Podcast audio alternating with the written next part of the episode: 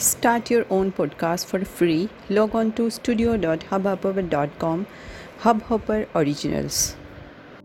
Hello friends કેમ છો બાળ મિત્રો મજામાં છો આજની આપણી વાર્તા છે ટિટોડી અને મહાસાગર ટિટોડી નામનું એક પક્ષી હોય છે બાળકો એવી માન્યતા છે કે ટિટોડી જ્યારે ઈંડા મૂકે એટલે વરસાદ આવવાનો સમય થઈ ગયો તો આ એવી જ એક વાર્તા છે તો ચલો આજે આપણે શરૂ કરીએ વાર્તાનું નામ છે ટીટોડી અને મહાસાગર. સાગરને કાંઠે એક ટીટોડી રહેતી હતી. એને ઈંડા મૂકવાનો સમય થયો હતો. હવે ઘૂઘવાતા સાગરને કાંઠે ઈંડા મૂકવા શી રીતે?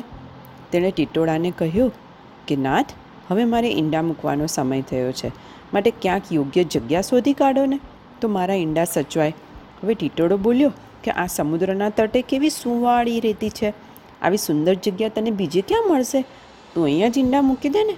ટીટોડી બોલી, હે નાથ, જરા સમજીને, વિચારીને તો બોલો. જ્યારે આ મહાસાગરમાં ભરતી આવશે, ત્યારે એના ભયાનક મોજા મારા ઈંડાને તણાઈને લઈ જશે અને ઘડીકમાં મારા ઈંડા હતા ના હતા થઈ જશે. તો હું અહીંયા કેવી રીતે મૂકો? તો ટીટોડો બોલ્યો, કે વાલી, તું એની ચિંતા ના કર. આ સાગરનું શું ગજું? કે વિના વાંકે આપણા ઈંડાને લઈ જાય? આમ બંને વાતો કરી અને ટીટોળીએ ત્યાં જ સુંદર મજાની સાગરના કિનારે પથરાયેલી રેતીમાં ઈંડા મૂક્યા. હવે સાગર વિચારવા લાગ્યો કે જુઓ તો ખરા, આ ટીટોળા જેવા તુચ્છ જીવનો ગર્વ કેટલો બધો છે. આકાશ પડવાની બીકે જે પક્ષી માથાની ઉપર પોતાના પગ રાખીને બેસી જાય છે, એ આજે કેવા ગર્વની વાતો કરે છે. આજે તો હું એની બરાબર ખબર લઉં છું, એની શક્તિની પરીક્ષા કરું છું.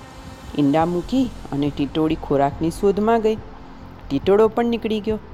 હવે આજે પૂનમનો દિવસ હોવાથી સાગરમાં ભરતી આવી.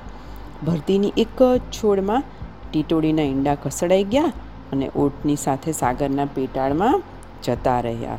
હવે થોડીવાર પછી ટીટોળી અને ટીટોળો પેટ પોષણ કરીને પાછા આવ્યા અને જોયું તો ઈંડા ના હતા. ટીટોળી તો ખૂબ રડવા માંડી. અને ટીટોળાને ખીજાવા લાગી કે, નાથ, મેં તો તમને પહેલાં કીધું હતું, પરંતુ તમે અભિમાનમાં મારું ના માન્યું અને મારા બધા ઈંડાને આ મહાસાગર લઈ ગયો. આમ કહી અને એ તો ચોધાર આંસુએ રડવા માંડી. હવે ટીટોળો એને ધીરજ અને હિંમત આપતા બોલ્યો કે, તું ધીરજ રાખ, ગભરાઈશ નહીં. હું હમણાં જ આ સાગર સાથે યુદ્ધ કરું છું. ચાંચો ભરી અને સમુદ્રનું પાણી હું બધું બહાર કાઢી નાખીશ. અને જો જરૂર પડે ને તો આ સમુદ્રને પણ સૂકવી નાખીશ. ટીટોળી બોલી, કે આ મહાસાગર સાથે તમારી લડાઈ? કંઈક તો વિચારો. આ શત્રુની હિંમત, શત્રુની તાકત, એનું શરીરની સાઇઝ આ બધું તો વિચારો. તમે ક્યારેક ગુસ્સામાં આવી અને ઉત્સાહમાં આવી અને ગમે તેમ બોલો છો. તો ટીટોળો બોલો, કે અરે ટીટોળી, એવું ના કહે. બાલ સૂર્ય ભલે નાનું હોય છે, છતાં એ કોમળ કિરણોરૂપી પગ એના હિમાલય ઉપર મૂકે તો કેવું બધું હિમાલય ઓગળી જાય છે?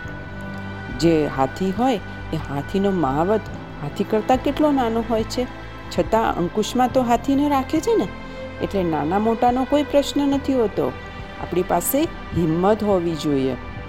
તો ટીટોળી બોલી કે, વાલા, તમે જાણો છો કે ગંગા અને સિંધુ જેવી નવસો નદીઓના જળ જ્યારે ભેગા થાય ને ત્યારે સાગર બને છે અને બીજી નાની નાની અઢારસો નદીઓ પણ આ સાગરમાં સમાયેલી હોય છે. તો આપણા એક ટીપું પાણી સમાય એવી આપણી ચાંચમાંથી શું કરી શકશે? તો ટીટોળો બોલ્યો કે અરે વાલી, આપણામાં જે ઉત્સાહ હોય, લગન હોય ને, એ જ લક્ષ્મીનું મૂળ છે. મારી ચાંચ તો વજ્ર જેવી છે અને રાત દિવસ કંઈ ઓછા નથી. આ તો મહાસાગર છે, એને હું સૂકવી નાખીશ.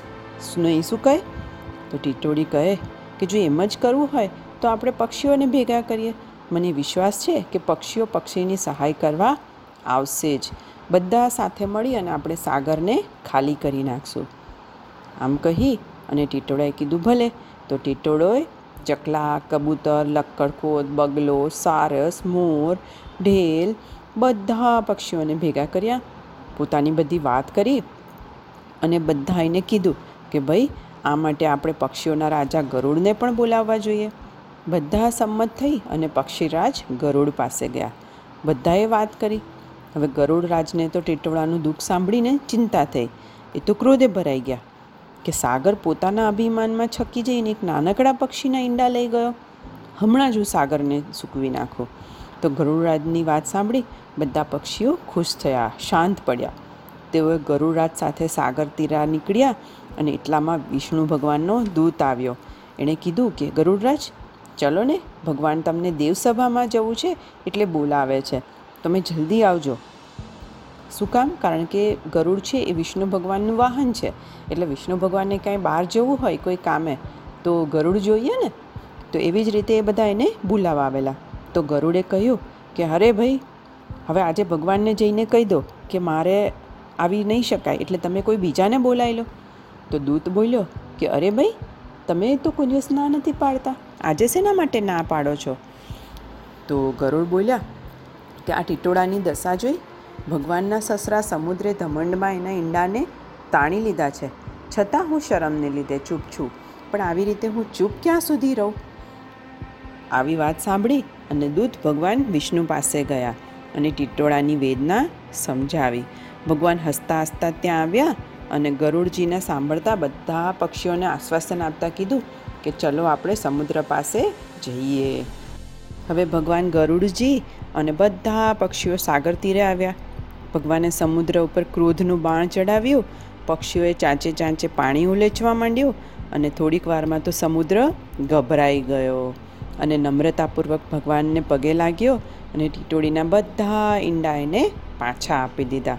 આમ પોતાના ઈંડા પાછા મળવાથી ટીટોળાનો તો હર્ષનો પાર ના રહ્યો. એટલે જ બાળકો, હિંમત એ જ આપણું શસ્ત્ર છે. ક્યારેક આપણે જો આવી રીતે કોઈની વાતથી કે કોઈની વસ્તુથી ડરી જઈએ, તો આપણને કેટલું નુકસાન થાય છે? પણ જો સામે હિંમતથી લડવાની આપણામાં તાકાત હોય, તો આપણે નાનામાં નાની કે મોટામાં મોટી બધી જ મુશ્કેલીઓનો સામનો કરી શકીએ છીએ ક્યારેય હિંમત આપણાથી મોટી નથી હોતી. આપણે હિંમતથી મોટા હોઈએ છીએ. ખરું ને બાળ મિત્રો તો ચલો, હવે બધા સૂઈ જશે અને આરામથી સરસ મજાના સપના જોશે.